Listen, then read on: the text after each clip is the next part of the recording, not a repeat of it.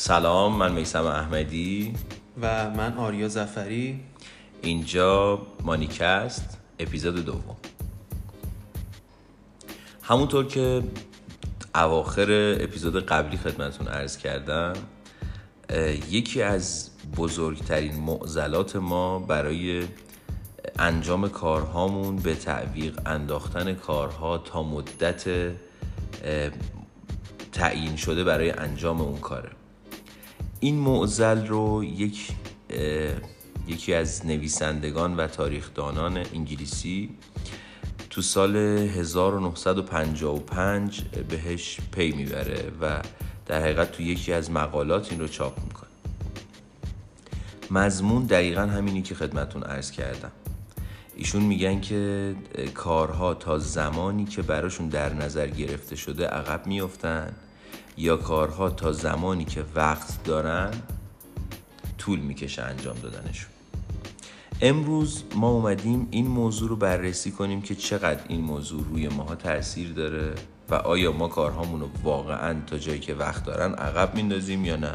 واقعا به اون مقدار وقت نیاز داشتن.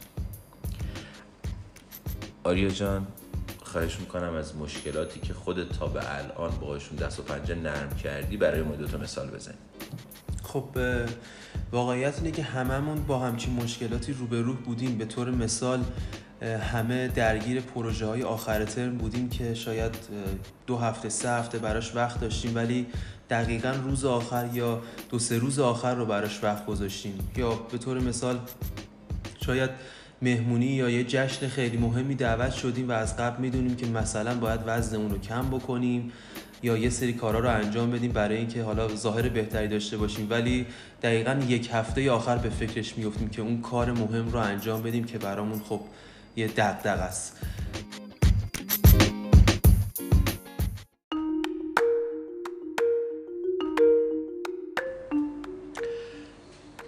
پارکینسون اولین بار با این موقعیت توی ادارات بریتانیا تو سال 1955 روبرو میشه و به این نتیجه می‌رسه که هرچه بروکراسی توی سازمان بیشتر باشه کارآمدی و بازدهی کار پایین تر میاد.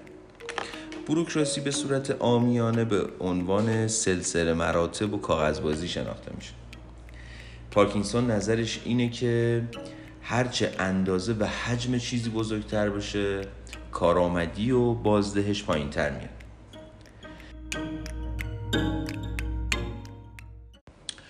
حالا آقای پارکینسون یه نتیجه گیری خیلی جالبی انجام میده.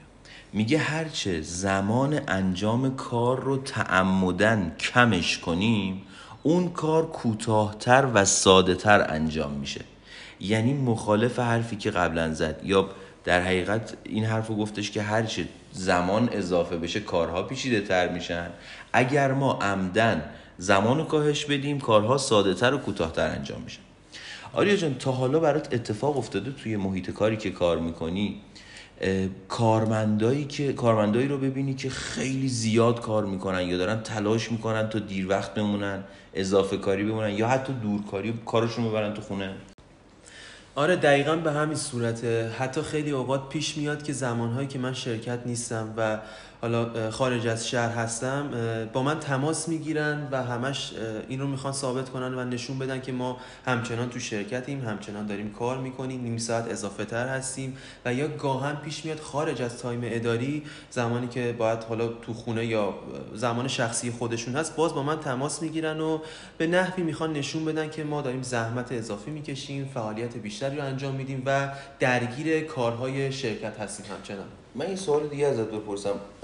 واکنش تو به این قضیه چیه؟ آیا تو بهشون بالا پر میدی؟ از کسایی که تو خونه به زنگ می‌زنن میگه ما تو خونه داریم کار می‌کنیم. یا خودشونو سخت کوش نشون میدن حمایت می‌کنی بهشون پاداشی میدی یا نه؟ دلیل دیگه ای داره این واقعیت اینه که چون من خودم شخصیتم به نحویه که سعی می‌کنم time شخصیم رو از time کاریم جدا بکنم خودم شخصا حالا نمی‌تونم بگم که من ذهنیتی راجع به این قانون داشتم. خودم شخصا خیلی استقبال نمی کنم که کسی خارج از time اداریش بخواد یه فعالیتی انجام بده و بخواد به من ثابت کنه و نشون بده که من دارم همچنان کار می‌کنم. ولی خب این یه ذهنیتیه که بالاخره در من هم شک گرفته که حس می‌کنم اون کارمند داره زحمت بیشتری می‌کشه و این رو به من یه جوری مثلا می‌خواد ثابت کنه. باری کلا من خودم هم همین فکر رو می‌کردم. یعنی من خودم تا به امروز اینجوری بوده که همیشه سعی می‌کردم سخت کار کنم یا نشون بدم که سخت. حالا من یه سوالی از تو دارم میستم چرا با وجود همه این مسائلی که هست خیلی از اوقات یا گاهی از اوقات ما به مشکل نمی‌خوریم با اینکه کارهامون رو می‌ذاریم دقیقه 90 ولی به مشکل نمی‌خوریم کارم خیلی شسته رفته در میاد. خب اینجوری که من متوجه شدم آی پارکینسون جواب این سوال رو هم بهش رسیده.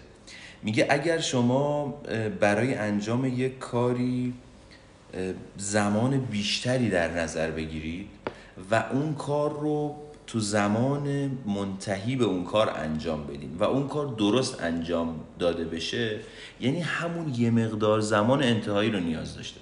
فرض کن تو می‌خوای یه مقاله بدی برای این مقاله ضرب العجل سه ماهه داری. سه ماه دست به مقاله نمی‌زنی تو سه روز آخر شروع می‌کنی به تحقیق و حالا هر اون چیزایی که نیازه کپی برداری و سرفینگ سایت های مختلف خوندن مقاله ها یه قالب رو آماده کردن و در حقیقت کارت جلو بردن.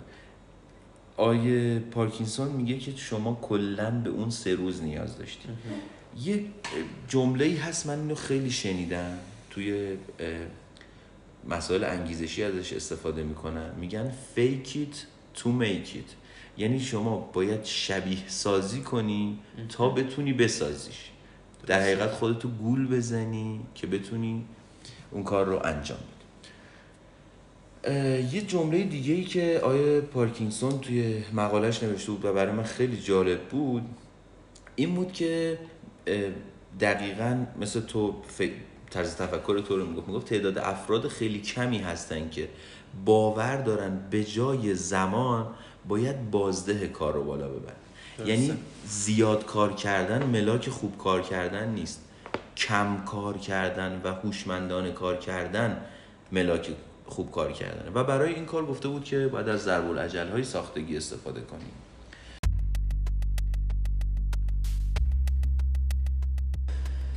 خب میسم من یه سوالی دارم در حقیقت یه جوری می‌خوام برام تفهیم بشه و جا بیفته. اینکه می‌تونی یه دو سه تا مثال بزنی که شاید کارهایی که تو روزمره می‌کنیم نمود این قانون پارکینسون توشون هست یا نه؟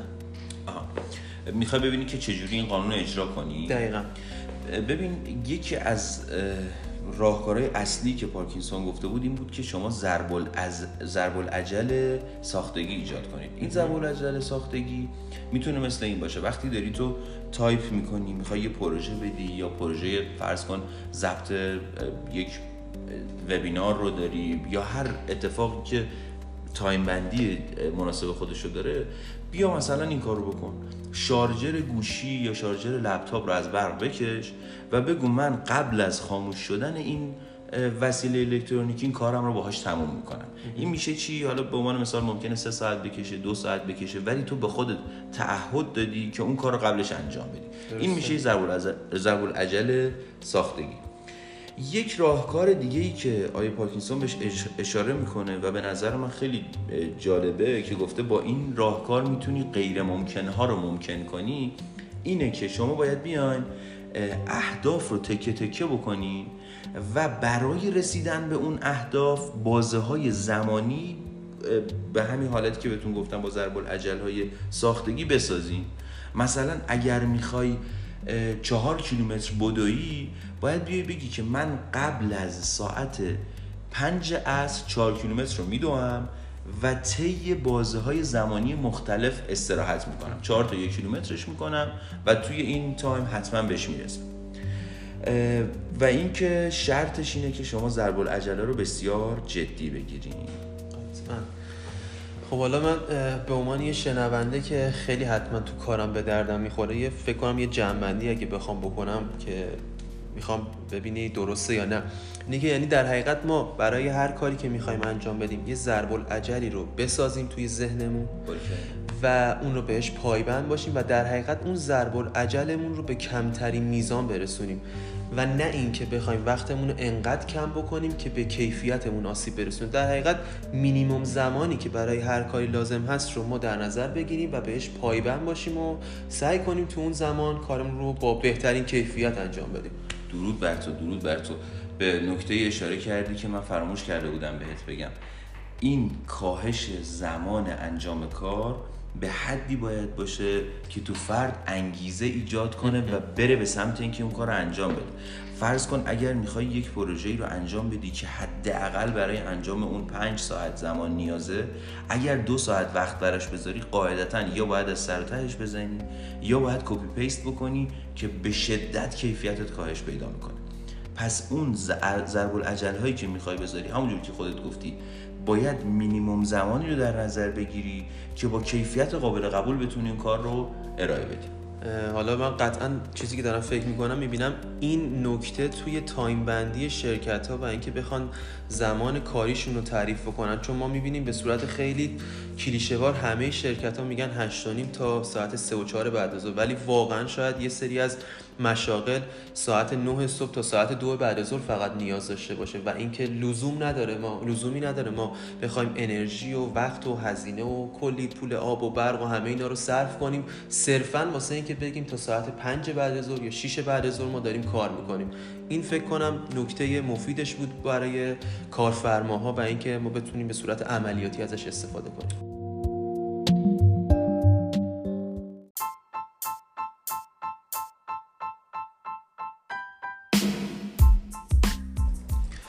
خب به پایان این اپیزود رسیدیم. اپیزود دو از مانیکست رو شنیدید. امیدوارم که براتون مفید بوده باشه و بتونید از نتایجش استفاده کنید. من هم ممنونم از شما دوستان عزیز. مرسی که ما رو تحمل کردین تو این اپیزود.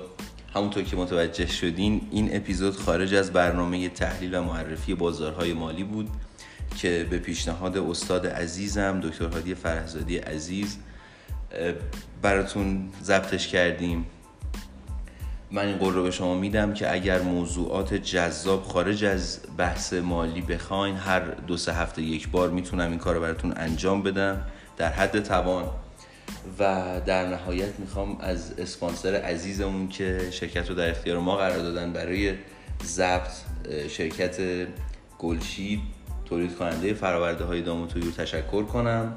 براشون آرزو موفقیت می‌کنم. همچنین برای شما و تا اپیزود بعد آرزوی سود س... سود شهر. سود س... سود سر سود سرشار و و دلی شاد براتون دارم. خدا نگهدار. خوب هم بزر باشه بزر باشه. خدا حافظتون خدا. نگهدار